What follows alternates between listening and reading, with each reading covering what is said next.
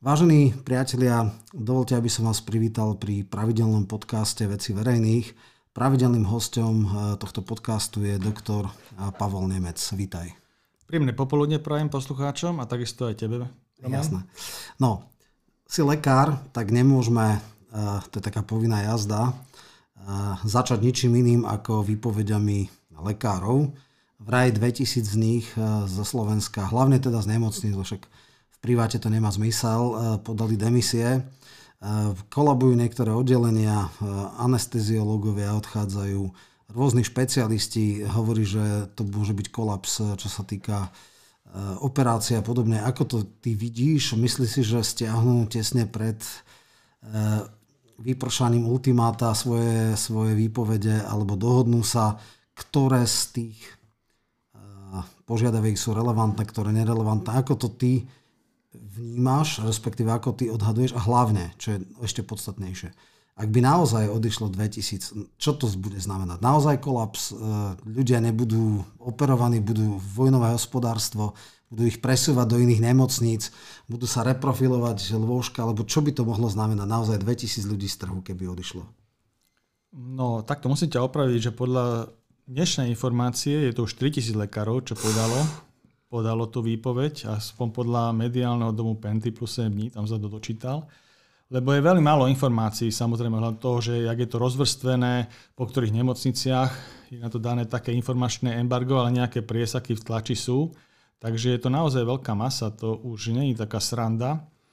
A samozrejme, že to, takáto masa, keby to skutočne išlo k tomu 1. decembru, tak by to ohrozilo tú zdravotnú starostlivosť. O tom není debata vôbec žiadna. Čítal som napríklad, že um, v rámci um, Univerzitnej nemocnice Bratislava je to z 1500 lekárov už 500 lekárov, čiže v podstate Vráťme sa k tomu. Čo by, to, čo by to znamenalo pre tú nemocnicu? No samozrejme znamená to, záleží, aké je to rozvrstvené podľa jednotlivých oddelení, jednotlivých špecializácií, tak keď odíde celé, ja neviem, Áro. oddelenie áro, tak skončí operačný program v nemocnici, to je samozrejme. Takže to záleží, ak je to rozvrstvené, aké to je spektrum tých lekárov, špecialistov a tak ďalej. Takže celkom jednoznačne dojde napríklad do operačnému programu, že sa bude musieť úplne zrevidovať alebo čiastočne, že sa niektoré tie špecializované ambulancie zavrú na nejaký čas. Proste je to situácia, ktorá je naozaj veľký problém. O to je zarážajúcejšie, ako reaguje minister Lengvarsky. Ja musím povedať, že pozrel som si, pretože si mi povedal, že takáto téma bude jeho v podstate také dve nejaké e, mediálne vystúpenia v mainstreamových médiách a musím povedať, že ma zarazil ten prístup, ktorý on má. V podstate ja som tu rozprával už minulý vstupov hľadom zdravotníctva, ak to je organizované, aké sú tie základné organizačné a logistické náväznosti a nastavenia a keď som si počul pána ministra, tak to boli úplne komické predstavy aj v súčasnej situácii, ktorú vlastne e, Lekárske odborové združenie e, svojím formátom nastavilo e, s pánom doktorom Vysielanským. Aj celkové vlastne, ako vníma tú situáciu, v podstate mám taký pocit, že si to predstavuje ako hurvinek válku. No povedz, čo vlastne je, je to, povedal, aby sme vedeli. Áno, je to, je to zaujímavé z toho dôvodu, že vlastne minister zdôvodňoval to, že nepríde tam nejakomu zásadnému obmedzeniu tej zdravotnej starostlivosti, čo je zarádzajúce pri tých poštoch, že 3000 lekárov a ešte samozrejme k tomu sa v rôznych regiónoch pridávajú aj sestry. To tiež nie je zadefinované, v ktorom regióne koľko, ale pridávajú sa tam aj sestry. Takže to je prvá vec. Potom druhá vec je, že rozmýšľal, teda rozprával o tom asi tak, že však nejakým spôsobom sa navzájom zastúpia tie nemocnice, tá zdravotná starostlivosť v tom kraji alebo v tom danom regióne bude vlastne takýmto spôsobom zástupne vyriešená. Čo ináč jeden z bodov, ktorý aj e, Lekárske odborové združenie požadovalo, že vlastne aby sa rušili oddelenia až tedy, keď bude jasné, kto to bude, tú, tú pacientúru prevezme na seba a tak ďalej.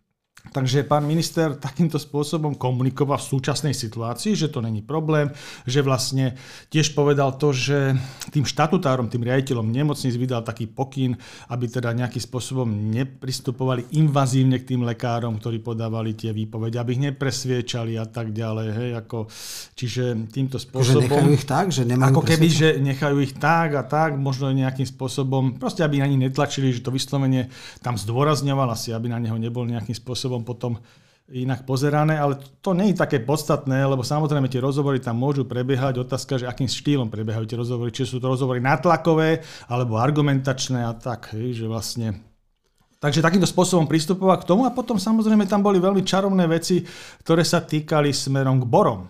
Hlavne no to, to sa chcem, to bude samostatná, že samostatná, nie je dobre, to čiže, si dáme. Čiže... Ja skôr, e, ešte aby sme ona, vieš nejak štruktúru, že viac je z Bratislavy a na východe tam nie sú, alebo, lebo oni hovoria, no tak budeme presúvať na iných nemocní, do iných nemocníc, nebude sa dať operovať v Bratislave, tak ja neviem, v Galante ich zoperujú, alebo kde, že, že štruktúra groje bratislavské nemocnice, alebo eh, ja neviem, v tých veľkých krajských mestách, tam, kde sú fakultné, alebo aj okresné nemocnice tým trpia, ako je to vlastne? No, samotné tie, samotné tie rozvrstvenia presne úplne nie sú. Ja som čítal vlastne len to, čo prebehlo tým mainstreamom dnes a tam bola tá informácia, že vlastne v rámci UNB Bratislava, to znamená Univerzita nemocnice Bratislava, je to z 1500 lekárov, 500 lekárov, ktorí, alebo 508 lekárov, ktorí dalo tú výpoveď, čiže vlastne 35% kvázi, jedna tretina. Potom vlastne v rámci e, nemocnici v bansko kraji Rooseveltová nemocnica najväčšia, Eh, tam dalo výpoveď 220 eh, lekárov. A Čiže samozrejme pridali sa, k tým, aj, aj, pridali sa k tým aj zdravotné sestry. A potom v Košiciach tak tam dali výpoveď eh, z 900 lekárov 220, čiže 24%. Ale samozrejme presne rozvrstvenie tých 3000 výpovedí ja nemám v dispozícii, ale vo všeobecnosti asi takto podľa tých hlavných nemocníc krajských, tak si to dalo, by som povedal, aj predpoklad, asi je to ďalšie rozvrstvenie tých ostatných, ale proste to je veľká masa, Roman. To ako ochromí každého poskytovateľa zdravotnej starostlivosti, to sa nedá inak k tomu postaviť, čiže je to vážna situácia. A samozrejme, že bolo tam jedno z tých opatrení, že uh, oni mali aj takú komunikačnú stratégiu, ministerstvo s pánom ministrom Lengvarsky, že to je len o peniazoch. Len o peniazoch, o nič iné im nejde. Zdvihneme im nejaké platy, hej, v nejakom segmente to aj odprezentovali pred nejakým časom. Myslím, že bezprostredne potom, jak sme mali my ten podcast, tak sa odprezentovalo nejaké navýšenie tých jednotlivých segmentov u lekárov, u sestier, u stredného zdravotníckého personálu, laborantov a, a tak ďalej ale a oni teda hovorí, že vlastne celé, celé, tie požiadavky toho lekárskeho odborového združenia boli len o tom a sú to vlastne vydierači a tak a teraz sme im dali tie peniaze a už nech sú ticho. Hej. Ale v podstate oni dali 8 požiadaviek a ktoré sú všetky, všetky tie požiadavky sú opodstatnené, to sme hovorili aj minule, to hovorím aj teraz. Samozrejme, že tie požiadavky sa mohli dať minimálne za posledných 20 rokov kedykoľvek, lebo boli v podstate opodstatnené vždycky. Takže to je jedna vec, ale druhá vec, že teraz sa dali a musí sa tým nejakým spôsobom systematickými krokmi ako začať vysporiadavať, lebo toto, čo robí pán minister Lengbarský, to nie sú systémové kroky, žiadne systémové kroky. A Dobre, samostatní buď budú situácia okolo borov, Hej, toto mám, ale... Ale, ale ešte z no, tých systémových krokov tam odprezentoval pán minister aspoň v tých stupoch, čo robil jeden jediný a to bolo to, že chce obmedziť zisk poisťovní nejakým spôsobom do nejakého limitu vo všeobecnosti. Takže ako toto je jediná rozumná vec z toho, čo odprezentoval, s čím sa dá súhlasiť. No tomu, a... tomu Saska nikdy neodmáve, tak to by musel sa dohodnúť s opozíciou. Ale poďme, e, to, že je situácia vážna, pochopila aj prezidentka, vyzvala na spoločné rokovanie ministra a vyž, teda vyžiadala sa, navrhla mu, aby dal referent, memorandum, aby jednoducho nebol nejaké všeobecné prísľuby, aby sa jasne spísali nejaký časový plán, lebo samozrejme sú tam veci, ktoré sa dajú, nazvime to hneď riešiť a sú tam, ktoré sú dlhodobé, napríklad počet nových medikov. To, to sa nedá zo dňa na, rok, e, na deň. Tam musia byť nejaké výcvikové, teda fakultné nemocnice nemajú kde vlastne tí, to nie je možné, že naraz príde, ja o e, dvakrát toľko, lebo oni sa musia na tých klinikách zaučať, hej, čiže to nie, nie, nie je vec zo dňa na deň. Tam samozrejme sa hovorí, že menej samoplacov by malo byť a podobne. Ktoré z tých podmienok sa dajú hneď a ktoré sú také, že výhľadové a asi naozaj, že nejaký memorandum. Máš vôbec nejakú informáciu, či sa pripravuje memorandum, či to chcú takto robiť, či Lengvarsky do toho ide, lebo ona niečo povedala, ona si asi uvedomila, že fakt je vážny problém. Lengvarsky ide akože čaká a v poslednej sekunde narazí a potom koniec, alebo ja neviem, ako nechápem celkom logiku toho človeka alebo spôsob správania. Eh, ako to vidíš? Bude memorandum, nebude memorandum? Eh, akože v poslednej chvíli sa to nejak eh, z tej bránkovej čiary vytlačí tá lopta, ako, ako to asi skončí? Ja to vidím skôr tak, že tu naozaj chýba systémový pohľad na vec. To, čo sme rozprávali v tom minulom podcaste, to bol ten systémový pohľad na vec, ktorý by sa podľa tých jednotlivých dát a jednotlivých vstupov, ktoré by ho iba skvalitnili, potom Dobre, ako nejakým dáme, spôsobom že... no. urobil. Ale takéto niečo pán minister neurobil sám od seba. Treba povedať, že on vlastne koná len pod tlakom. Pod tlakom Lekárskeho odborového združenia. To znamená, pod tlakom tých ľudí, ktorí vlastne v systéme pracujú, v systéme poskytovateľ zdravotnej starostlivosti a hlavne treba povedať, že štátom, ktoré vlastne vlastní štát. Takže to sú dlhodobé resty. A pán minister keď prišiel ako Olano, lebo však on je reprezentant e, strany Olano, a tá mala predsa nejaký program v roku 2020. A to jedno, či tam pán minister súčasný bol alebo nebol súčasťou toho programu a nejakým spôsobom neprezentoval na volebných, pretože jednoducho ho tam strana nominovala, takže mal si to prečítať, mal sa s tým oboznamiť a mal ho nejakým spôsobom systémov verejnosti prerostierať, aj odbornej, aj laickej a nejakým spôsobom presadzovať, aby sa tie jednotlivé veci, ktoré boli minimálne aj v tých 8 bodoch Lekárske odborného združenia, začali riešiť. A ten časový horizont toho riešenia každý vie, že není okamžitý. Proste pri niektorých veciach sú dlhodobejšie veci, ak som hovoril, výstavba nemocnic niečo stojí a niečo trvá a tak ďalej. Takže sú tam veci, ktoré sú adresnejšie, ktoré sa dajú robiť hneď. Že pán minister vlastne, ja mám taký pocit, aký keby ak keby zvolil takú vyhnevaciu taktiku, proste, ale iba pod tlakom okolností vonkajších alebo aj vnútorných, lobbystov, hej, alebo, alebo vonkajších teda objektívnych tých ukazovateľov, ako je napríklad to Lekárske odborové združenie, koná koná, čiže ale nekoná systémovo, koná len ad hoc, takže dokopy to vytvára jeden obrovský chaos, ktorý vás zhoršuje tú situáciu aj pocitovú, aj reálnu. Ja musím ešte povedať, pán Roman som ešte zabudol, že vlastne rozpráva pán minister aj o stratifikácii nemocníc, toľkokrát sa to tu už rozprávalo, to znamená o tom rozvrstvení tej zdravotníckej starostlivosti hľadiska výkonov u jednotlivých poskytovateľov zdravotnej starostlivosti podľa toho obťažnosti. Čiže bývala kategorizácia poskytovateľov zdravotnej starostlivosti, to znamená, že nemocníc typu 1, 2, 3. Aj o tomto rozpráva, že vlastne by to nejakým spôsobom malo začať platiť od roku 1.1.2024, Čiže vlastne ešte rok máme čas, s tým, že vlastne on nejakým spôsobom to už hodí na stôl a začína sa podľa toho plus minus, e, e, teda platiť to nejaké legislatívne, by sa to mal pripraviť už do konca decembra tohto roku alebo dokonca decembra 2023 a 2024 od 1.1. to už bude Jasne. platiť. S tým, že tam budú ešte nejaké spôsobom pripomienkovať. A tí poskytovateľia, ktorí sú uh, zhromaždení aj medzi tými lekármi v tom lote, v tom lekárske odborové združenie, hovoria, že vlastne nič nevedia. A pán minister hovoria, že všetko vie, každý oboznámený, každá nemocnica presne vie, ako to bude a tak ďalej. A oni hovoria, nič nevieme, pán minister, vieš.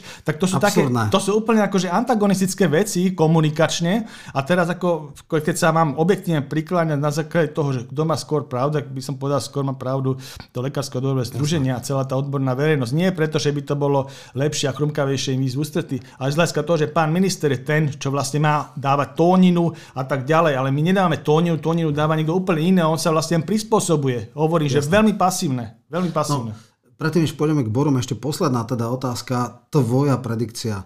Naozaj nastane 1. decembra kolaps, ja neviem, možno, že potom odstúpi, odídu tí lekári a, a neviem, budú čakačky, niektoré nemocnice budú, teda niektoré operácie budú odložené. Neviem si predstaviť, čo môže nastať, keby naozaj väčšina z tých, čo podali demisiu, naozaj nestiahli. A druhá vec, e, to, čo si vral, tie dlhodobé záležitosti, v podstate Čaputová malo kedy príde s niečím rozumným, ale memorandum by to riešilo. To znamená, pripravuje sa memorandum, povie, OK, toto je náš verejný záväzok, že urobíme taký a taký časový plán, dáme taký a taký a termínovaný plán legislatívnych úloh, e, bude tam to a to. Na e, príprave tých zákonov budú expertné komisie, kde budú aj ľudia z LOZ, tá Lekársky odborový zväz, v podstate ako komora lekárska a podobne. Skrátka, pripravuje sa memorandum, alebo čo si myslíš, čo nastane 1. decembra? No, samozrejme, že niečo sa musí stať, čo sa týka eh, vládnej moci a správy vecí verejných. To už jedno, či to bude memorandum pod pani prezidentkou, alebo pod ministrom zdravotníctva a pod pánom premiérom, kde mi to inak viacej sedí. No, ona to len iniciovala, to musí Dobre. byť memorandum medzi ministrom a LOZ. Hej. Dobre. Proste niekto z verejnej moci, samozrejme exekutívu, najvyšší človek v exekutíve je pán premiér, takže on by tieto veci mal zorganizovať, ak ho poznáš to meno. Tak No, takže proste toto by mal, to by povedal som, že je centrum moci výkonnej a ten by to mal organizačne riešiť, pokiaľ je nejaký problém na, na komunikácii medzi nejakým odborovým združením významným a medzi samotným ministrom štatutárom ministerstva zdravotníctva. Takže ako, Tvoja to je jedna vec. A moja, že, moja že... predikcia, že určite toto musí dojsť a uvidíme, či to skladí tú situáciu alebo neskladí. A čo sa týka 1. decembra, to je veľmi ťažký postulát, lebo naozaj, samozrejme, že jedna vec je uh, mať nejaké zozbierané výpovede a potom fyzicky na nich aj dotrvať, to je druhá vec, neviem to odhadnúť. Zatiaľ ten, tie výpovede narastajú, veď bolo ich nejakých 2100, teraz je už takmer 3000 tých výpovedí lekárov, čiže povedal by som, že tá snehová gula, miesto toho, aby sa odbalovala, sa nabaluje.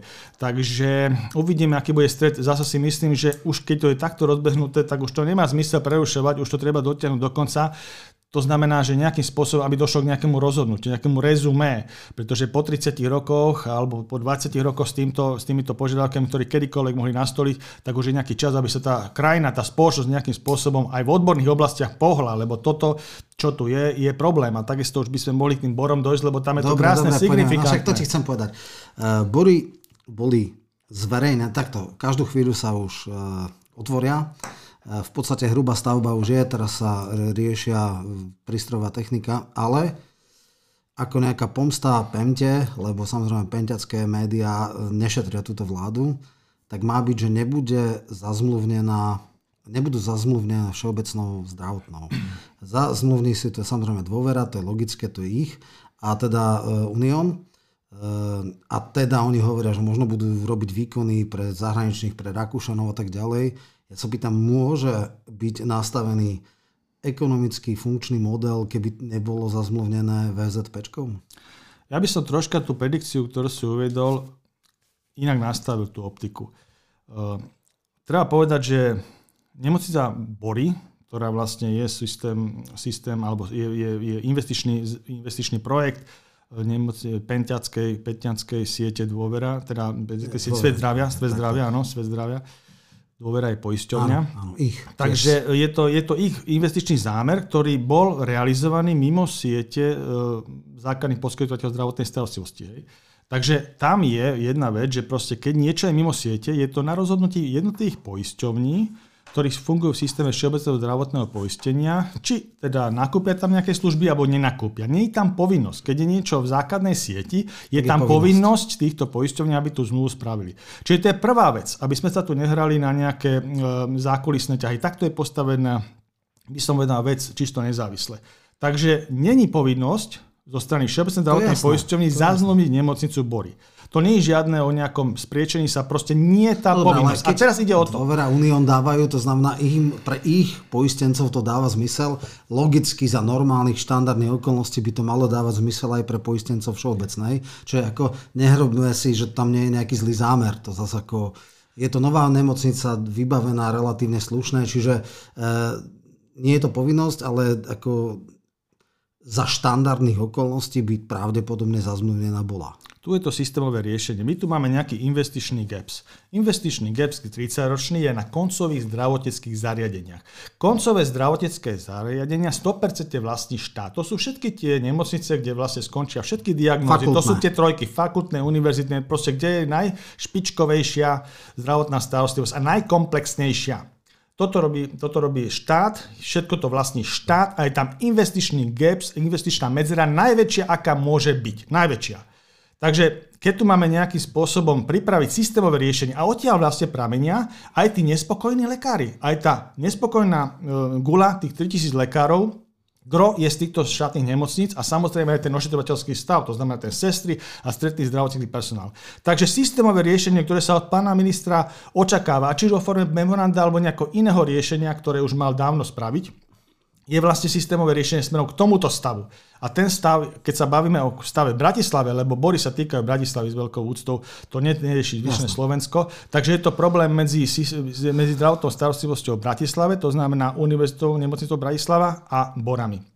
A teraz Univerzita nemocnica Bratislava sa skladá z nejakých piatich súčastí, ktoré e, by som povedal e, sú veľmi zastaralé vo veľkej väčšine. Mickevičova napríklad, ale aj Kramáre proste sú veľké problémy. A tam bol ten e, predpoklad toho systémového riešenia, že sa vybudujú nemocnica Rástochy, pozemok je a tak ďalej, urobí sa projekt dostatočnej mohutnosti, tak aby všetku tú zdravotnú starostlivosť obsahol v rámci bratislavskej spotreby a, a zároveň, aby bol naplniteľný aj personálnym stavom, lekárskym, ošetrovateľským, stredným zdravotným pracovníkom a tak ďalej, na fulku.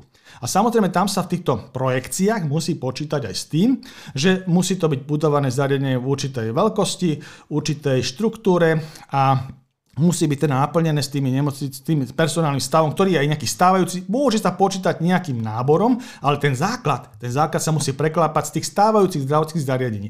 A tie stávajúce zdravotné zariadenia, napríklad Mickevičová alebo Kramáre, by boli funkčné do posledného dňa, dokiaľ by sa nekolaudoval nový projekt na Rastochách, aby tam vlastne fyzicky potom len prešli do tých pracovisk. Áno, takýmto spôsobom. K tomu, tie rasochy bude koncová, to bude tá univerzitná, špičková a tak ďalej Bory nie sú stavané ako koncová, ako totálne špičková. To bude ako tá druhého typu.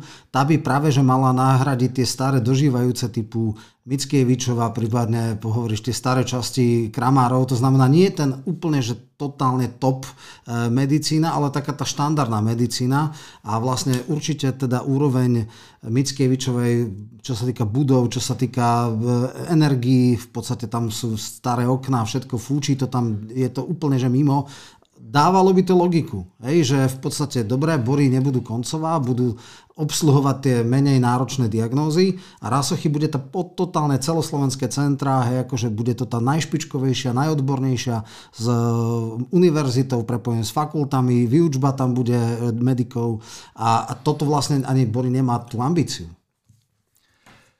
Keď sa bavíme o systémovom riešení, tak ty systémovom riešeniu prikladáš tak, že vlastne máš tu nejaké štátne zdravotské zariadenia, Stále. stávajúce, stávajúce, Áno. máš tu nejaký pozemok a máš tam nejaké projektové riešenie a musíš presne vedieť, čo z tých stávajúcich zariadení, keď sa dobuduje nemocnica Rástochy ako koncová univerzita nemocnica, čo pôjde vlastne do likvidácie alebo do odpredaja a tie pracoviska sa premiestnia tak. tam na nové pracoviska a čo sa ponechá, ako napríklad, že by sa ponechala fun- funkcii Petržalská nemocnica, zveladila by sa a že by sa ponechal Ružinov. Áno? A čo sa týka borov, Bory vznikali ako samostatné projektové riešenie manažérov svetu zdravia v Pente, ktorí si robili projekt na svoje potreby, na svoje biznisové potreby. Vôbec tým nejakým spôsobom nekomunikovali a Čiže, čiže on vzniká, aj tá štruktúra nemocnice, aj jej postavenie, aj lokalita na základe protie tejto finančnej skupiny, ktorá podniká v zdravotníctve. Nemá nič spoločné so systémovým riešením, o ktorom sa my bavíme. Nemá nič spoločné. Jasné. To sú len umelé proste veci. Čiže je to úplne oddelené riešenie. Ale čo my hovoríme, že na rozdiel od Penty, ktorá mala ťah na bránu ako vnútor, vnútorný, e, rozhodnutie vnútorného súkromného sektora,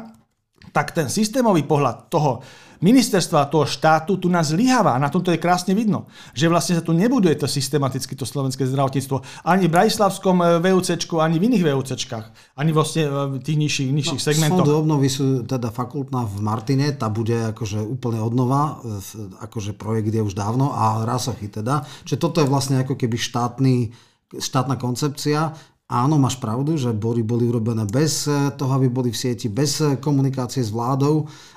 Biznisovo v podstate štát, respektíve všeobecná, nemusí ich zazmluvniť, tým pádom asi budú mať problém.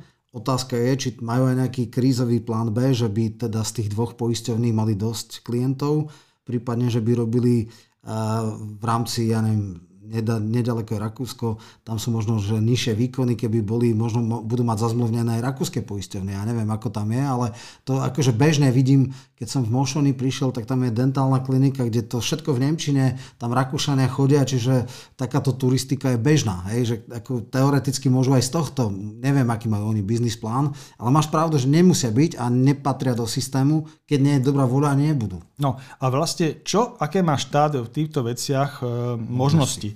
Tak e, štát má také možnosti, že vlastne okrem toho, že sa rozhodlo, lebo bolo to súčasťou vlastne programa vyhlásenia vlády, súčasnej vlády v roku 2020, 1. aprílovej vlády, ak to ty tak rád rozprávaš, bolo súčasťou aj to, že sa vlastne bude, e, vybuduje sa nemocnica na Rastochách, a vybuduje sa nemocnica v Martine. Alebo taká formácia tam bola. Samozrejme potom prišiel vlastne po tých všetkých covidových veciach prišiel plán, plán obnovy a v rámci plánu obnovy sa myslím, že 1,3 miliardy alokovalo na to, aby sa urobili vlastne fungo nové nemocnice na zelenej ruke a nejakým spôsobom sa aj mohli nové ešte oddelenia urobiť. Takže v rámci toho plánu obnovy sa už rozhodlo mimo iné, že 1 miliarda eur plus minus pôjde na dva projekty, kde sa vybudujú vlastne, utilizovať sa to musí do roku 2026 a v rámci toho sa musí musí utilizovať e, hrubá stavba, Otázka, čo je hrubá stavba, tá definícia nie je celkom jasná.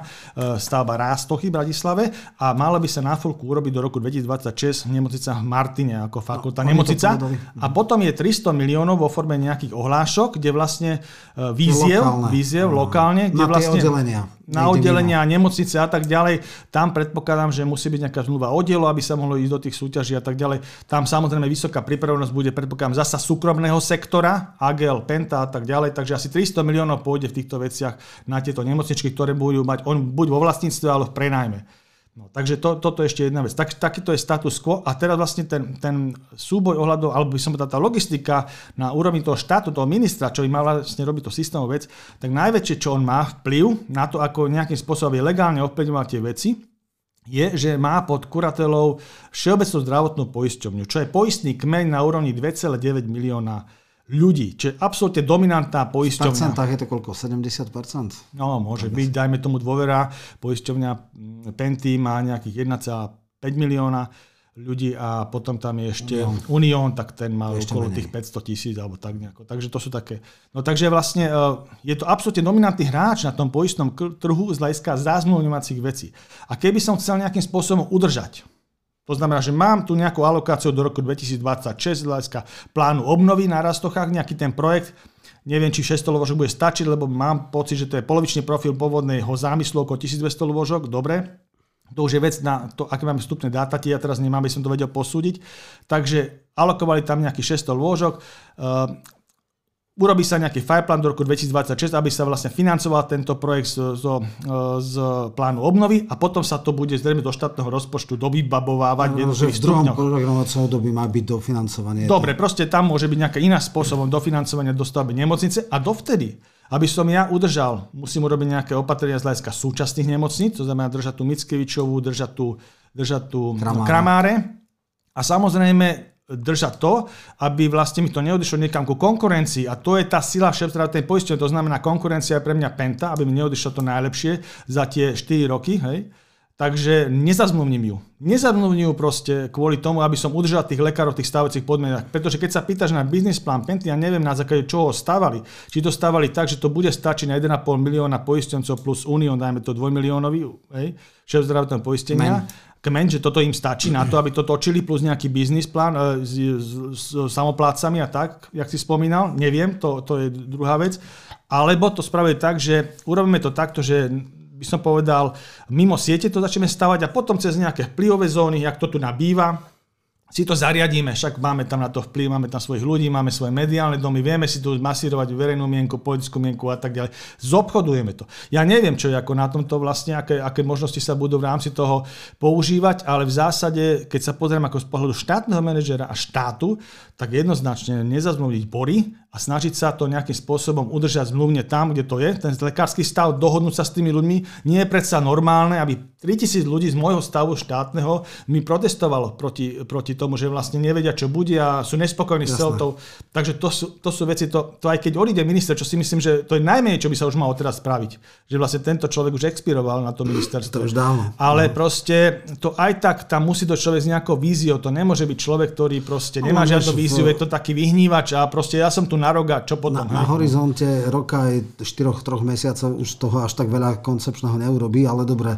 tam ide o hasenie. Dobre, tak prešli sme teda e, v podstate zdravotníckú tému, dáme si ďalšiu, len e, formálne hovoria, že hrubá stavba je vlastne stavná stavba po technickej stránke ako stavebnej a vlastne dovybavenie technikov je už teda tá definitívna, hej, že e, v podstate Martin má byť aj s tými CT a všelijakými MMR-kami a podobne, kdežto toto bude len akože nie hrubá stavba, ale bez, bez techniky, bez vybavenia. Ešte je tam jedna časovaná no. bomba, kým prejdeme na druhú tému, to je vlastne ten štátny rozpočet. Áno. Treba povedať, že tam bolo také veľmi zaujímavé intermezo. Áno, áno, áno, 17% rozpočta. bolo iba navýšený, čo je vlastne úroveň inflácie a potom áno. bolo v všeobecnej poklenčnej správe, kde by mohol potom e, vydierať, ako sa Igi ráno zobudí, tak buď prisype tých 300 miliónov, alebo neprisype. Čiže to bolo obrovské akože pozdvíženie okolo toho, že fakt... Ja to vnímam skôr s takými tromi taktickými vecami, ktoré asi sleduje no. pán Matovič.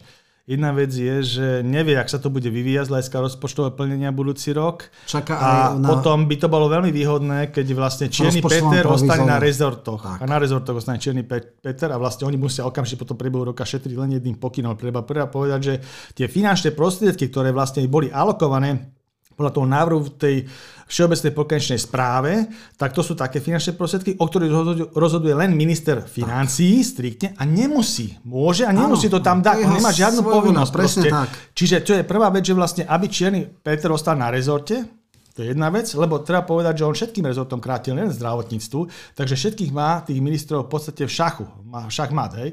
Eventuálne. Tak, ja, má ja tak postavené. Faktickú štandardne bylo v všeobecnej poklenčnej strave 300 miliónov.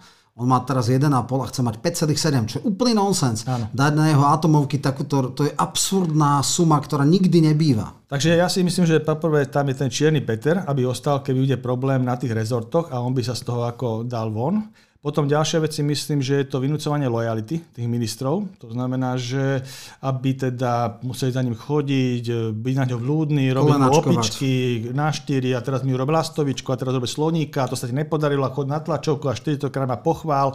Proste e, myslím, že toto je druhá, druhý bod. A tretí bod sú tie atomovky, ktoré ty hovoríš. To znamená, mám nejaký nápad, hneď to zrealizujem a hneď mám aj financovanie toho nápadu. Takže ako teraz sú najnovšie tie bločky. Áno. Že by sme si fotili reštauráčne, áno, fot, bločky. Takže to sú také tri veci, ktoré ako vnímam, že by sa mohli po toto z hľadiska nejakej machiavelistickej filozofie schovať. Ja len dúfam, že to z druhého do tretieho čítania neprejde. Dobre, poďme teraz k tej druhej téme, ktorá je taká aktuálna a ty si sa tomu venoval, takže preto je to zásadná vec. Mali sme tu tú tragédiu na Zámockej a samozrejme e, vznikla okolo toho veľká hystéria, teraz sú všelijaké tie pochody LGBTI, každý, kto nie je v prvom rade, tak je už pomaly homofób. E, vydávajú sa, že kto je za čo zodpovedný, ale ty si e, jednak počúval ten rozhovor, ktorý dal otec z toho e, strelca zároveň si čítal cirka 65 stranový ten memorandum alebo to, ten dokument, ten manifest, tak povedz, poviem len krátku, ty to vieš úplne lepšie, takže budeš mať veľa priestor gro toho manifestu nebolo antihomofóbia, ale antisemitizmus.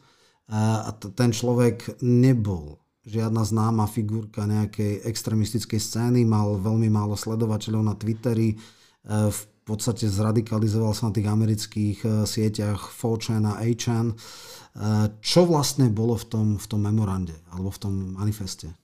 Podri, ja si myslím, že jednak ja som taký človek, že rád sa pozriem na tie veci v určitých širších kontextoch, aby to bolo... V súvislostiach. Aby to, aby, áno, v súvislostiach, aby to bolo také ľahšie analyzovateľné aj do diskusie ako taký námet. Inak som si všimol to, že vlastne od začiatku školského roku v Bratislave špeciálne zomrelo 10 ľudí. 10 mladých ľudí. A tam tie príčiny boli rôzne, ale bolo to 10 ľudí, boli tam dve samovraždy, ehm, 17 až 18 ročných ľudí, jeden skočil chlapec pod vlak a druhé dievča vyskočila z balkona. Potom bola tam ťažká autonehoda na Zámodskej ulici, kde samozrejme páchateľ... Zochovej, myslím. Pardon, Zochovej. pardon, Zochovej, kde vlastne bol páchateľ 60 ročný, ale zomreli tam piati študenti a nejaké dve trvalé poškodenia zdravia, tam sú myslím nejaká Ďalší tre alebo štyria sú hospitalizovaní. Áno, to sú vážne, vážne, vážne zmene životné osudy. A potom vlastne bola tam tá tragédia, tá strelba na Zámockej, kde vlastne zradikalizovaný mladý človek, 19-ročný, zastrelil zase ďalších dvoch mladých ľudí vo forme nejaké... Jedna bola postrelená tá. Jedna bola postrelená. Proste je tu nejaký problém, že sa tu niečo deje v tej spoločnosti, hlavne s mladou generáciou. Samozrejme, môžeme sa nad tým zamýšľať z rôznych aspektov. Určite, čo ja som už hovoril x krát, že vlastne tie opatrenia, ktoré tu boli robené v rámci covidu, to znamená hlavne tie lockdowny a hlavne výluka školskej, školskej e, výuky bola najťažšie, sa to odrkadlo na tých tínedžeroch od 14 do 18, lebo tá potreba socializácie, tá potreba pravidelnej školskej dochádzky je tam najväčšia. To je iné, keď niekto absolvuje nejaký lockdown, ehm, kde sa má minimálne socializovať a neviem, všetky tieto návyky staviť na minimum, keď má 40-42 rokov. Tam sa viac menej nič nedie medzi 40 a 42. Ale keď má 14 a 18 rokov, to sú zásadné veci, ktoré sa už nikdy nevrátia. A títo ľudia nejakým spôsobom boli vylúčení z tohto O mnoho, o mnoho viac sa potom venovali veciam, ktoré z nudy, musím povedať. Rôznym internetovým veciam, treba povedať, že aj šikanóznym veciam. Veď bol známy prípad v Šenkviciach, kde decka sa navzájom šikanovali. To bolo tiež na základe tej nudy, keď sa tam tie vyšetrovacie veci okolo to začali ozrejmovať, kde naozaj tá, tá detská kriminalita... v Jezoslave sa mi zdá, tam bola nejaká šikanovaná. V Šenkviciach. Aj v Šenkviciach, Šenkviciach ale aj tam dolu, na juhu tam Proste to boli te, tá oblasť. Uzorili to tých satelitných bratislavských mestečiek. Takže niečo sa tu deje, čo sa, čo sa treba v širších aspektoch týmto zaoberať. A čo sa týka samotného, samotného toho skutku na tej zámockej, každý samotný skutok bol niečom inom. V tej, v tej nehode tam boli alkohol a drogy, treba povedať. Tam sú s tým mladí ale nemohli. Hej, s tým nemohli, ale, ale z hľadiska spoločenských vecí treba takto diskutovať, ano. čo s týmito vecami. Hej. Ale treba povedať, že to bol exces, lebo taká ťažká autonehoda tu neboli roky, rokúce a možno roky nebude. Takže naozaj to tiež povedať, že to bol exces. A čo týka tej, tej strelby na Zámockej, tak tam treba povedať, že sú také dve aspekty. Ja by som sa chcel venovať, je tam ten vyšetrovací, to nechajme na tých Aha. orgánoch činných trestnom konaní, lebo samozrejme, e, čo sa týka samotných tých okolností trestného činu a ja neviem, časové snímky dňa, tých súvislostí svetkov a aké sú digitálne stopy a aká, ja neviem, e, prístup k zbrani a podiel rodiny alebo nejakého iného prostredia, to, na to my nemáme dostatok dát ani vstupov. Keď boli nejaké úniky do mediálneho prostredia, boli možno len nejaké selektívne a nevypovedné, takže počkáme si na územie orgány činnosť trestného konaní, určite. A mali by to urobiť e, veľmi zodpovedne, pretože to bude mať veľký spoločenský dosah aj z hľadiska toho, že to je aj určite kazuistika na prechádzanie tých trestnej činnosti aj na práce s mládežou. Tam naozaj... Ešte a v tomto by som ja troška polemizoval, pretože podľa mňa norská spoločnosť nemôže za to, že sa zrodil nejaký brevik, a takisto v tom e, Novom Zélande, kde osamelý šialenec e, vystrieľal. Ako ja, pre mňa, ja som to aj hovoril, to, že niekomu prepne v hlave a urobí takýto nejaký zločin, dávať zodpovednosť za nejaké vyjadrenie konkrétnych ľudí je tisíc podnetov a akože vždy sa môže nájsť nejaký, nejaký človek, ktorý fakt nemá to v hlave, má to prepnuté. Čiastočne by som to možno bral v Spojených štátoch, kde každý rok máme nejaké strelby v školách a tam sa e, otvára diskusia o držaní zbraní a dokonca automatických a mladých a tak ďalej. E, toto si myslím, že ako je pre mňa veľmi falošné e, dávať, že ja neviem, nejaké výroky, ktoré niekoho zraňovali a teraz, že atmosféra môže to byť, že atmosféra spoločnosti, že polarizovaná, toto robia médiá, toto robia možno politici. Ale to, že niekto príde a zastrelí niekoho, to, to není otázka spoločnosti. On musel mať ťažké e, problémy duševné dlhodobé. On bol teda predchádzajúcej škole, pokiaľ viem, šikanovaný. Potom, že vraj bol e, teda pod nejakým dozorom alebo v správe nejakých psychológov, e, prvý, druhý a Áno, mám, máš pravdu, že v čase lockdownu sa to zhoršilo a e, ne, vtedy sa vraj zradikalizoval, ale nie ani tak, že slovenské prostredie ho radikalizovalo. Čiže, e, vieš, rozdielame to do dvoch častí. Jedna vec je, že vznikla nejaká, nejaký zjavne pometený človek, urobil nejaký exces, ktorý sa stáva. Hej? E, predstava, že spoločnosť definitívne na 100% dokáže vyfiltrovať a od, odšleniť alebo neumožniť niečo také sa myslím, že sa nedá, lebo to, bol, to nebol ani skupina, to bol osamelý vlk. Hej? A pre mňa je skôr dôležité to, že čo sa dáva, lebo dneska je, že hlavná vec, že homofóbia. Hej? Že všetci nejakí tradiční politici, ktorí majú nejaký problém s nejakými nadprávami LGBT queer komunity, to spôsobili. Čo ja teda dosť odmietam. A ty si vedel aký bol jeho duchovný svet, ty si to prečítal, tak povedz nám niečo o, tej, o tom jeho manifeste. Áno, len ja som to myslel, ty si mi troška obehol myšlenkovo inám, čiže vrátim sa k tomu, no. jak som ja rozprával, že vlastne je tam veľmi dôležité to dopodrobne vyšetriť aj z hľadiska kazuistiky, lebo ja sa tomu povenujem, čo tam bolo aj motiv toho celého, aspoň minimálne na, to, na základe toho manifestu, ale napríklad, aby si to porozumeli, ak to ja rozmýšľam nad tým, je to tým, že vlastne máš nejakých sexuálnych predátorov. Hej. Bolo to samostatná téma, sexuálni predátori pre maloletých na internete a na základe toho, že tu boli nejaké prípady konkrétne, ktoré boli predmetom súdneho konania, vyšetrovania policajného trestného konania, súdneho konania, tak sa vlastne natočil film a začal sa o tých veciach rozprávať, popularizovať a tak ďalej, aby decka vedeli. Takýmto spôsobom som myslel vybrať mm-hmm. kazuistiku aj z toho, že sa tu do, takýmto spôsobom dokázať radikalizovať na nejakých stránkach, na nejakých témach, tie témy sú zvrátené a treba o tom rozprávať, popísať to, aby sa to vlastne dalo do toho širšej verejnosti. Hej?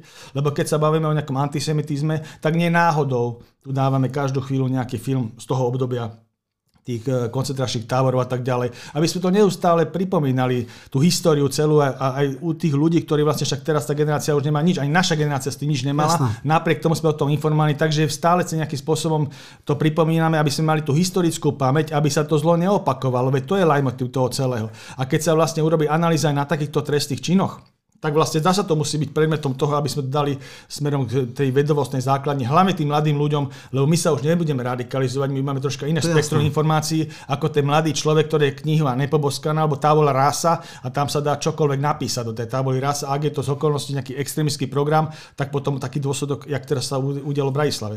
Takže toto som myslel skôr takýmto spôsobom k tomu pristupovať. Takže venujeme sa potom k tomu, že čo bolo motiv tej radikalizácie, čo bol vlastne to obsah toho manifestu uh-huh. politického, hej.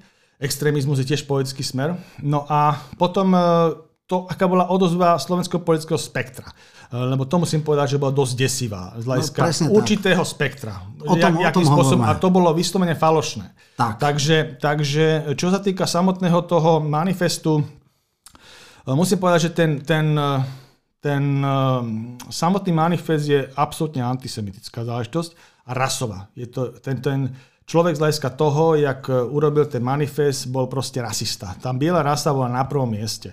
Uh, všetko podmenoval tomu. Jeho vstup napríklad do náboženstva bol asi taký, že on popisoval, že náboženstvo vlastne on je, že je ateista, ateista a agnostik, ale akože vlastne ten vstup, prečo to je tak, lebo on absolútne na, na všetky riešenia dával tú rasu, a presne nie je normálne, aby bol v kostole nejaký veriaci katolík Černoch, veriaci katolík Aziat, veriaci katolík Beloch a proste Róm a tak ďalej, akékoľvek rasy, mm. hispánec konvertovaný si tam môže dať proste. Mm. To je zlé. Proste rasov, to nie je rasovo, čiže náboženstvo je úplne zbytočné. Rasa je najdôležitejšia, biela rasa a tak ďalej. Čiže to bolo čisto akože uh, tretia ríša 33 až 45 programov alebo by som povedal terciálne štádium tej uh, tretej ríše. Je nacizmus, absolútny nacizmus, rasový nacizmus, jak sme ho poznali z histórie a Áno. zo všetkých tých filmov dokumentárnych. Takže toto bol leitmotiv, rasistická vec a, a antisemitizmus. Samozrejme, za všetkým sú Židia, všetko riadia Židia. Vlády, všetky vlády, vrátane veľmocí sú vlastne okupované židovskými, židov, židmi ako a, a vlastne všetko ovplyvňujú. Hej? V jednotlivých segmentoch proste toto bol live motiv. Uh, napríklad aj, on to hovoril, že to je ako uh, sionistami okupované vlády. Tak to asi definoval. Potom ako bol tam taká vec, že uh, jakým spôsobom sa on stával k, k, k tej LBGTI komunite, ktorá sa tu navytrhla troška. Z hľadiska toho manifestu on napríklad dával to, že tá LGBTI komunita vlastne pramení z toho, že Židia udali medzi bielu rasu a tým pádom, aby ju nejakým spôsobom otrávili a tak. Je to no. jeden z ich, z ich záberov, hej, židovského hnutia sionistov. Takže proste on to všetko vlastne dával cez toto. Základná axioma bola Židia a za všetkým sú Židia a mhm. potom dále tam to LGBTI. To bolo toho. iba ako sekundárna vec. Sekundárna vec, ale samozrejme bolo to tam. Bolo to tam. Lebo ale jemu vadili... Rozsahovo, rozsahovo asi oveľa menej. Že? Menej, ale bolo to tam. Uh-huh. A z hľadiska toho celkového dacina toho, toho trestného trestného činu, keď si prečítaš ten manifest, tak v zásade to nevyplývalo, že prečo to, ale mohlo to vyplývať, to treba uh-huh. povedať otvorene, ako aj mohol to byť útok na židovskú vec, mohol to byť útok na uh, Arabov, na ako inú národnosť, proste všetko do toho antisemitizmu a rasistického postoja, čo sa zmestí cez, cez túto optiku, to znamená týchto dvoch nosných tém. Tuším, ja som tam zaregistroval, že si tak ťažkal, že škoda, že ja neviem, uh, Hizbalah alebo čo, že málo tých strieľ uh, dal na, na Izrael, že mohol viacej ich tam vykantriť. Čiže v tomto No proste zmysle... oni, oni, on to vlastne takýmto spôsobom na to pozeral.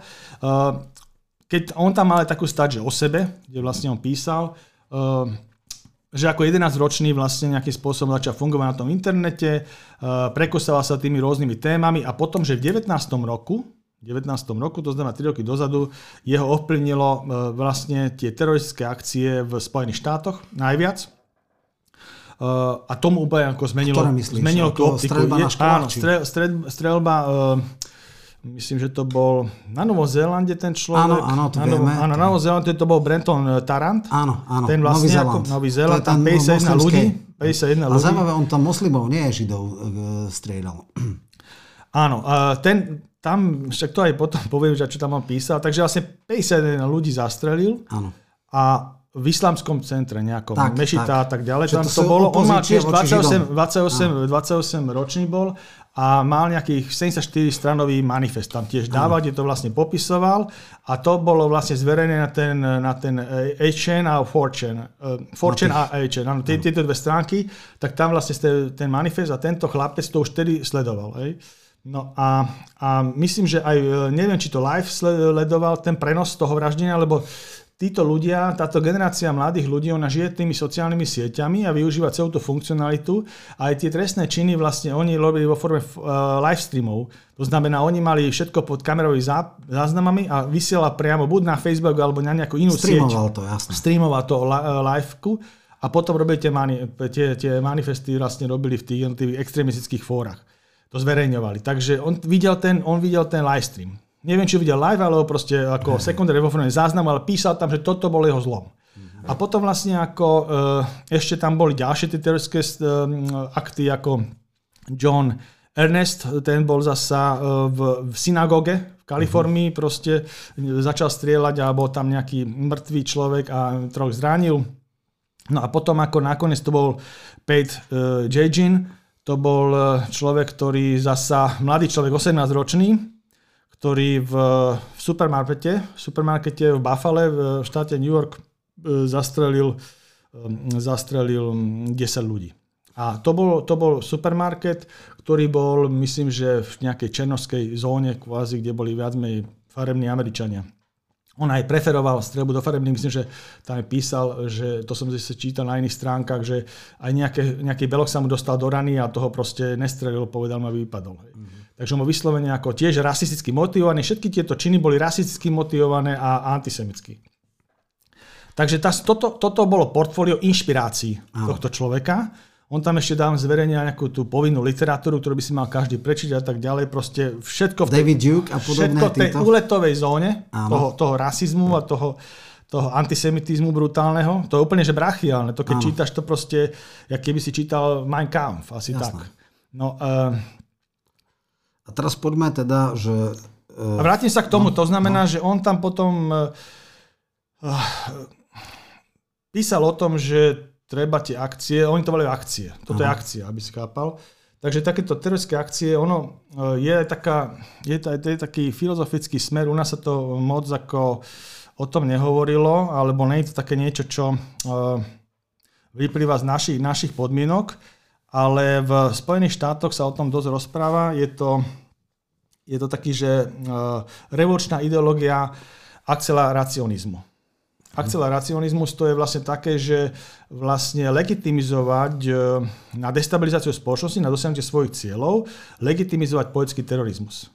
To znamená, že oni, to je národno-socialistická revolúcia, ako z ich pohľadu proste nacistická revolúcia, že vlastne ty už nemáš nejaké, nejakým spôsobom uh, demokraciu, ak my poznáme súčasť politických názorov a cez, cez politické strany a tak ďalej, ty proste oponentov vys, vyselektuješ, eliminuješ, Áno. vystrieľaš to, dovidenia. Hej? Takýmto spôsobom. Alebo vo forme tých, tých činov agresívnych, tých, tých, tých, čo oni robia, hej? Áno. šokovať verejnosť a takýmto spôsobom nejakým vyhrať politicky. Rozumiem. Čiže oni mali takýto, u nás sa to v podstate... Dá sa ešte niekde ten manifest niekde uh, zohnať, alebo už to stiahli, alebo neviem. Lebo Že vraj to stále sa- prístupné, aspoň myslím na tých, na tých slobodných fórach a tak ďalej. Akože nie, že by sme chceli, no tak na americký vpor, ale on to vydal v angličtine, alebo v slovenčine? To je v angličtine, to je v angličtine vydané. Celý ten jeho manifest, hej? Celý manifest je vydaný v angličtine.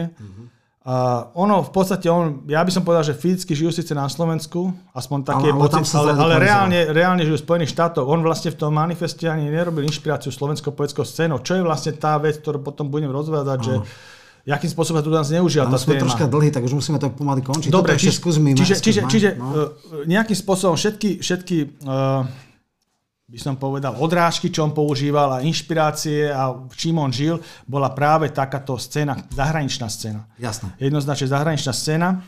No a napríklad aj spochybňoval holokaust ako taký, hej. To on vlastne hovorí, že bol nedokončený a mal by sa dokončiť a mal by tam miesto 6 miliónov Židov, proste 20 miliónov, proste úplne excesy týmto spôsobom a tiež eh, z hľadiska toho celého ideologického poňatia ešte hovoril, že vlastne v rámci overtonového okna sa musí nejakým spôsobom uh, normalizovať násilie, hej, proste. Áno. Takže to, to sú také veci, asi, akým spôsobom sa k tomu dáva. A teraz to, tá slovenská odozva. Tak. Tá slovenská to, odozva to, to. Bola veľmi problémová, musím povedať, lebo naozaj, keď sa to takýmto spôsobom o tom normálne rozpráva, akým spôsobom došla táto situácia, samozrejme to strašná tragédia, to treba povedať, že Každý páchateľ, to, to nemôžeme neodsúdiť, proste to je nenormálny stav, to mohla byť strelba na hoci koho, proste e, absurdné, hej. Takže jednoznačne treba odsúdiť a a páchateľom sa za, zaoberať. Samozrejme je to tragédia aj pre tú rodinu, to treba pochopiť, aj pre tú rodinu. Otázka je spoluzodpovednosti, miera spoluzodpovednosti, to necháme na vyšetrovateľ orgány činné v trestnom konaní, ale je to tragédia aj určite aj pre ňu, pretože sme ľudia, tak chápeme celý ten rozmer, ale chápeme, kde bola prvá, prvá pohnutka, doznala prvá pohnutka bola na Strelcovi, tento celé spustil. Takže tam je najväčšia miera zodpovednosti za tú celú situáciu a za tú tragédiu. To je jednoznačne. No a e, čo sa týka samotného reakcií poetického spektra, tak e, sa tu objavil hlavne z strany progresívnych prúdov politických snaha natiahnuť psiu hlavu celému konzervatívnemu spektru. Proste keď zoberieme toto, nebolo tieto témy, čo som tu hovoril, tento sionizmus a rasizmus neboli vôbec témami slovenského politického spektra. Vôbec v žiadnej oblasti, akože nosnom. Ani by som povedal, že mimo parlamentom. Proste toto absolútne uh, musím povedať, že mimo diskurs vôbec o tomto, ako sa zaoberať. A tu nás sa dochádza, k falešnej nejakej takej polemike, že vlastne je tu niekto zodpovedný, vyťahujú sa tu nejaké, ktoré, nejaké, nejaké citáty, ktoré boli povedané v úplne iných kontextoch, úplne iných zameraní, proste nemajú s takýmito absolútne deštruktívnymi ideológiami nič spoločné a boli povedané v rámci iných kontextov, iných diskurzov, proste je to veľmi falošná vec a veľmi zlá vec aj do budúcna vôbec, aby sa tu vyjakala nejaká diskusia.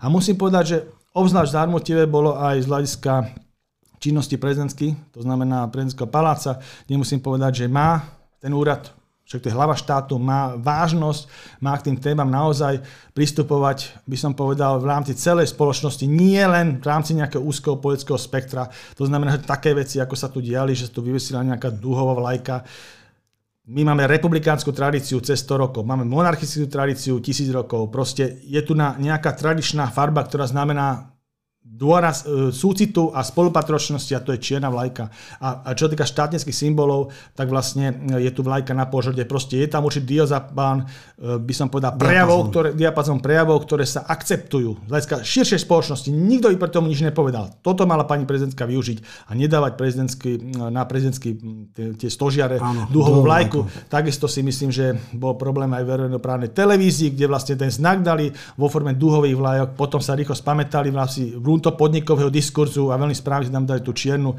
lebo toto je normálny postup, aby aj tá, aj tá, aj tá spolupatričnosť smerom tej tragédii, aby to sa mohol účastniť aj konzervatívny prúd a ja by som sa zúčastnil veľmi Jasne. by som povedal, z, e, smerom k tejto akcii, ale nie nejakej akcii, ktorá profi, profituje z toho, že to je ideologická akcia a nejakým spôsobom to smerovanie ideologické vlastne ako, ako keby tancovali na tých hroboch. Presne to je proste, tak. to je veľký problém. To je veľký problém naozaj, lebo tá spolupatročnosť tých konzervatívcov je jednoznačná ohľadom toho trestného činu, že proste odsudzujeme tú tragédiu a chceme, aby sa to vyšetrilo a chceme, aby sa na základe tej kazuistiky urobila aj nejaká psychologický profil práchateľa, toho prostredia a nejak sa s tým pracovalo aj edukačne, aj v školskom systéme, aj s týmito tínedžermi. Však nikto nechce, aby to takto strieľali ľudia pred barmi a tak ďalej. To mohli byť na základe hodziakej rasy, hodziakej sexuálnej orientácie. Proste není to možné, aby sa takýmto spôsobom tu na vraždí ľudia. Takže tomu musíme, musíme nejakým spôsobom venovať tú vec. A potom je tu ešte problém, ešte pardon, ešte jednu vec musím spomenúť, čo ma zarazila. To bol smerom k Európskemu parlamentu jedna, jedna akcia pána Bilčika, poslanca Bilčika za progresívne Slovensko, tam naozaj urobil, urobil v rámci, v rámci svojej kompetencie jeden návrh uznesenia, ktorý prešiel. A ten návrh uznesenia hovoril o rastúcom počte trestných činov z nenávisti voči LGBTIQ plus osobám v celej Európe s ohľadom na nedávnu homofónnu vraždu na Slovensku. A čo je zaražajúce? Pán poslanec Bilčík tam dal nejaké tie argumenty. Ja len prečítam jeden bod. No. Chcem to prečítať adresne, aby to bolo jasné. jasné. Keďže atmosféru nenávisti a neznášanlivosti voči komunite LGBTIQ plus na Slovensku a jej zastrašovania živia nielen krajne pravicové a extrémistické hnutia, ale aj zástupcovia církvy a politických elít, ktorí vo svojich vyhláseniach často požadovali ďalšie obmedzenia voči LBGTIQ osobám. Takže Národná rada v júni 2014 zmenila ústavu krajiny tak, aby párom rovnakého pohľavia vyslovene odoprela právo uzavrieť manželstvo a následnú právnu ochranu. Keďže referendum proti LGBTIQ plus osobám sa konalo vo februári 2015 potom, ako konzervatívna aliancia za rodinu s podporou cirkví zhromaždila 400 tisíc podpisov a vyzvala na hlasovanie o prísnejšie legislatíve proti LGBTIQ plus osobám, keďže v maji 2022 člen vládnucej koaličnej strany navrhol zákon, ktorého cieľom je zakázať duhovú vlajku v štátnych a verejných budovách, keďže v septembri poslanci parlamentu predložili ďalší legislatívny návrh, ktorého cieľom je zakázať všetky zmienky o komunite queer na školách, reklame a televízii, keďže na slovenských školách neexistuje povinná veku primeraná komplexná výchova v e, otázkach vzťahov a sexu, keďže, keďže, keďže tam bolo niekoľko Jasné. bodov, tak potom Bán Vilčík dal 23 ďalších opatrení v rámci toho uznesenia, za ktoré by sa nehambil ani Vasil Bilak. Fakt. To bola proste Jasné. jedna z nôžka. Čiže povedal by som, že absolútne zneužili situáciu na, na pôde toho Európskeho parlamentu. Dali ináč uznesenie, ktoré by som povedal absolútne mimo kompetencie Európskeho parlamentu, aj v rámci subsidiarity a proporcionality, ktorú Aby musí rešpektovať. delegácia, tuším, ešte prísť na Slovensko. Tak, čiže proste ešte má dojsť aj nejaká delegácia Európskeho parlamentu, tzv. monitorovacie skupiny pre demokraciu, právny štát a základné práva a majú vycestovať e, v súvislosti s touto vraždou. A toto všetko vlastne nejakým spôsobom organizoval pán Bilčík a progresívna e, etúda, ktorá tam funguje, tá poslanecká, plus e, pán Šimečka. Pán Šimečka, vlastne, ktorý je podpredseda Európskeho parlamentu. prišla tam do Európskeho parlamentu. A pani prezidentka, to bol tiež veľmi zaujímavé, mala tam jeden prejav, ktorého core business celého toho prejavu, hlavná myšlienka Obsah. obsahová bola to, že musíme nejakým spôsobom viac cenzurovať. Začať nejakým spôsobom cenzúru. Hej? Takže ako toto naozaj nám to pripadá troška taký návrat smerom k tomu minulému režimu. A cenzurovať čo? Cenzurovať názory, polemiku, čo chceme cenzurovať? Sociálne siete, akým spôsobom? Takže to naozaj otvára množstvo otázok, ale musím povedať, že toto celé, táto progresívna agentka, čo tu vyšla, musím povedať, že už teraz došla v rámci konzervatívneho, spektra nejakej tej odozve a predpokladám, že bude ešte väčšia, tak proste naozaj bola veľmi problematická. Veľmi problematická a musím povedať aj mimo reality samotného toho trestného činu, lebo ráne, že tá motivácia, aspoň minimálne v rámci toho, toho manifestu, ktorú písal teda potenciálny páchateľ, treba tak povedať, pokiaľ sa neuzavrie vyšetrovanie, tak tam, tam tie pohnutky boli ja, úplne, ďalej, iné. úplne iné. Proste. toto, toto celé nesedí, tá situácia no, nesedí. Môžeme to povedať, ja som s x ľuďmi sa o tom rozprával, hovoril, že to je podobné zneužitie tragédie, ako bolo pri e, Kuciakovi, kde naozaj vymýšľali potom legendu o unesenom štáte a skrátka tacovali na hrobe týchto dvoch mŕtvych. Toto je takisto absolútne podle zneužitie jednej obrovskej ľudskej tragédie a e, nikto z konzervatívnej komunity sa nehlási k týmto názorom nemá takéto názory, nikdy to nepresadzoval. V podstate naozaj sa snažili to použiť ako baranidlo. Aj teraz bol v parlamente zákon o tom súžití, respektíve e, Čekovský tam chcel v druhom čítaní dať registrované partnerstva, čo bolo mimo. E, neprešlo to, 50 hlasov. Chvala Bohu ľudia e, dokázali teda poslanci odolať tomuto obrovskému tlaku. takže možno rezumé za mňa a potom môžeš povedať, ty už budeme musieť končiť jednoznačne sa zneužila táto tragédia, treba to jasne povedať. Jednoznačne ľudia s konzervatívnymi názormi nemajú zodpovednosť za to, že sa toto stalo. A treba toto odmietnúť a treba jasne a jednoznačne povedať, že sa tu tancuje na hroboch týchto obetí a, a v podstate ľudia, ktorí nie sú úplne že na prvých e, radoch e, dúhových prajdov a nie sú nejak extrémne LGBTI friendly, tí nie sú za to zodpovední, lebo dneska sa vytvára absolútne falošný a nerealistický obraz, že títo ľudia môžu za túto tragédiu, treba povedať jasne, za mňa. Nie, nie je to tak. Čo si myslíš? Čo sa týka toho homosexuálneho nejakého náhľadu na tú celú komunitu, v podstate konzervatívny pohľad je jednoznačný, ja to rozprávam stále dokola. Proste, čo sa týka uh, sexuálnej orientácie, pokiaľ nejakým spôsobom takýmto spôsobom zadefinovaná, nemôže byť predmetom žiadnej diskriminácie našej spoločnosti. Žiadnej, ani Ale nie, máme antidiskriminačný zákon. Dovolíš, dokončím. Čiže to je konzervatívny pohľad. Proste ten človek za, za svoju homosexuálnu orientáciu nemôže byť nejakým spôsobom perzekovaný, ostrakizovaný, diskriminovaný v spoločnosti. A to je jednoznačný názor. Čo sa týka legislatívneho riešenia, nie sme za legislatívne riešenie, pretože Myslíme si, že ten, ten základný inštitút manželstva má osade eh, teda heterosexuálom, ústavne, ústavne je ústavne zadefinovaný. Proste tam najdôležitejšia, najdôležitejšia eh, vec, eh, kvôli čomu to tá spoločnosť robí, je vlastne ochrana tej reprodukcie, ochrana tých detí, ktoré vlastne v heterosexuálnych vzťahoch vznikajú, homosexuálnych nevznikajú. Takže proste to je ten základný rozdiel. A potom ďalšia vec je, sledovali sme aj tie skúsenosti z iných štátov, kde vlastne uh, vieme, že je na to celý foršlift, ktorý vlastne hovorí o tom, že ako náhle sa dá do legislatívy hoc jaká zmienka o nejakom partnerskom zväzku, taká marginálna, tak je už na to celý elaborát právnikov, medzinárodných súdov a tak ďalej, ktorí dotlačia ten daný štát do legislatívy, ktorá je konečná pre túto, pre túto skupinu ako cieľová a to je vlastne tá, že to musia byť homosexuálne manželstvá, rovnocené s heterosexuálnym rátari, adopcie detí a všetkých ostatných náväzností. Takáto legislatíva postretá už viacero štátov, ten vývoj k tomu bol rôzny, tak preto sme takí striktí v tomto. Teraz je tam nejaká, nejaký návrh k tomu, že by sa to malo byť, aspoň minister Krajňák to hovoril tak, že by sa to malo byť na základe tých e, možností náhľadu do zdravotnej dokumentácie. To neprešlo. To neprešlo. Ja viem, ale vrátim sa k tomu. Čiže oni chcú pripraviť nejaký vládny návrh, kde by to bolo byť položené na tom, že vlastne ten náhľad do zdravotnej dokumentácie plus minus nejaká Dedenie. forma dedenia, že by bola viazaná na nejakú, ja neviem, spolubývajúceho alebo takéto, čo tu zadefinovať.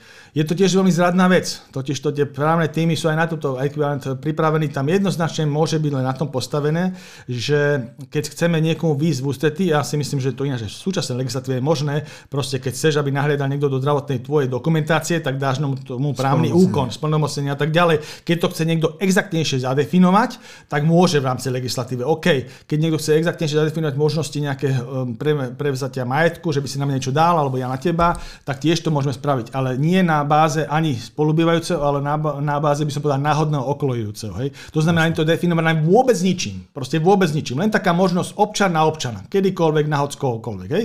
Nahľadnúť do zdravotnej dokumentácie alebo no, možnosť dedenia. Už sme troška dlhý, takže myslím, že tá podstata bola povedaná. Ja len poslednú poznámku. Chvala Bohu máme ústavnú garanciu manželstva, ktoré je jasne definované ako zväzok muža a ženy, čo by znamenalo prelomenie akékoľvek zmena v tomto zmysle musí byť prelomená ústavnou väčšinou, takže ono to nebude až tak jednoduché, ale Útok týmto smerom bol jasne urobený, bolo zneužitá jedna tragédia. Veľmi dobre si to osvetlil, ďakujem ti za účasť v dnešnom podcaste o mesiac znova, takže ešte raz ďakujem Pavlovi Nemcovi, že dneska tu prišiel a povedal nám veľa zaujímavých vecí. Ďakujem do... pekne, do počutia.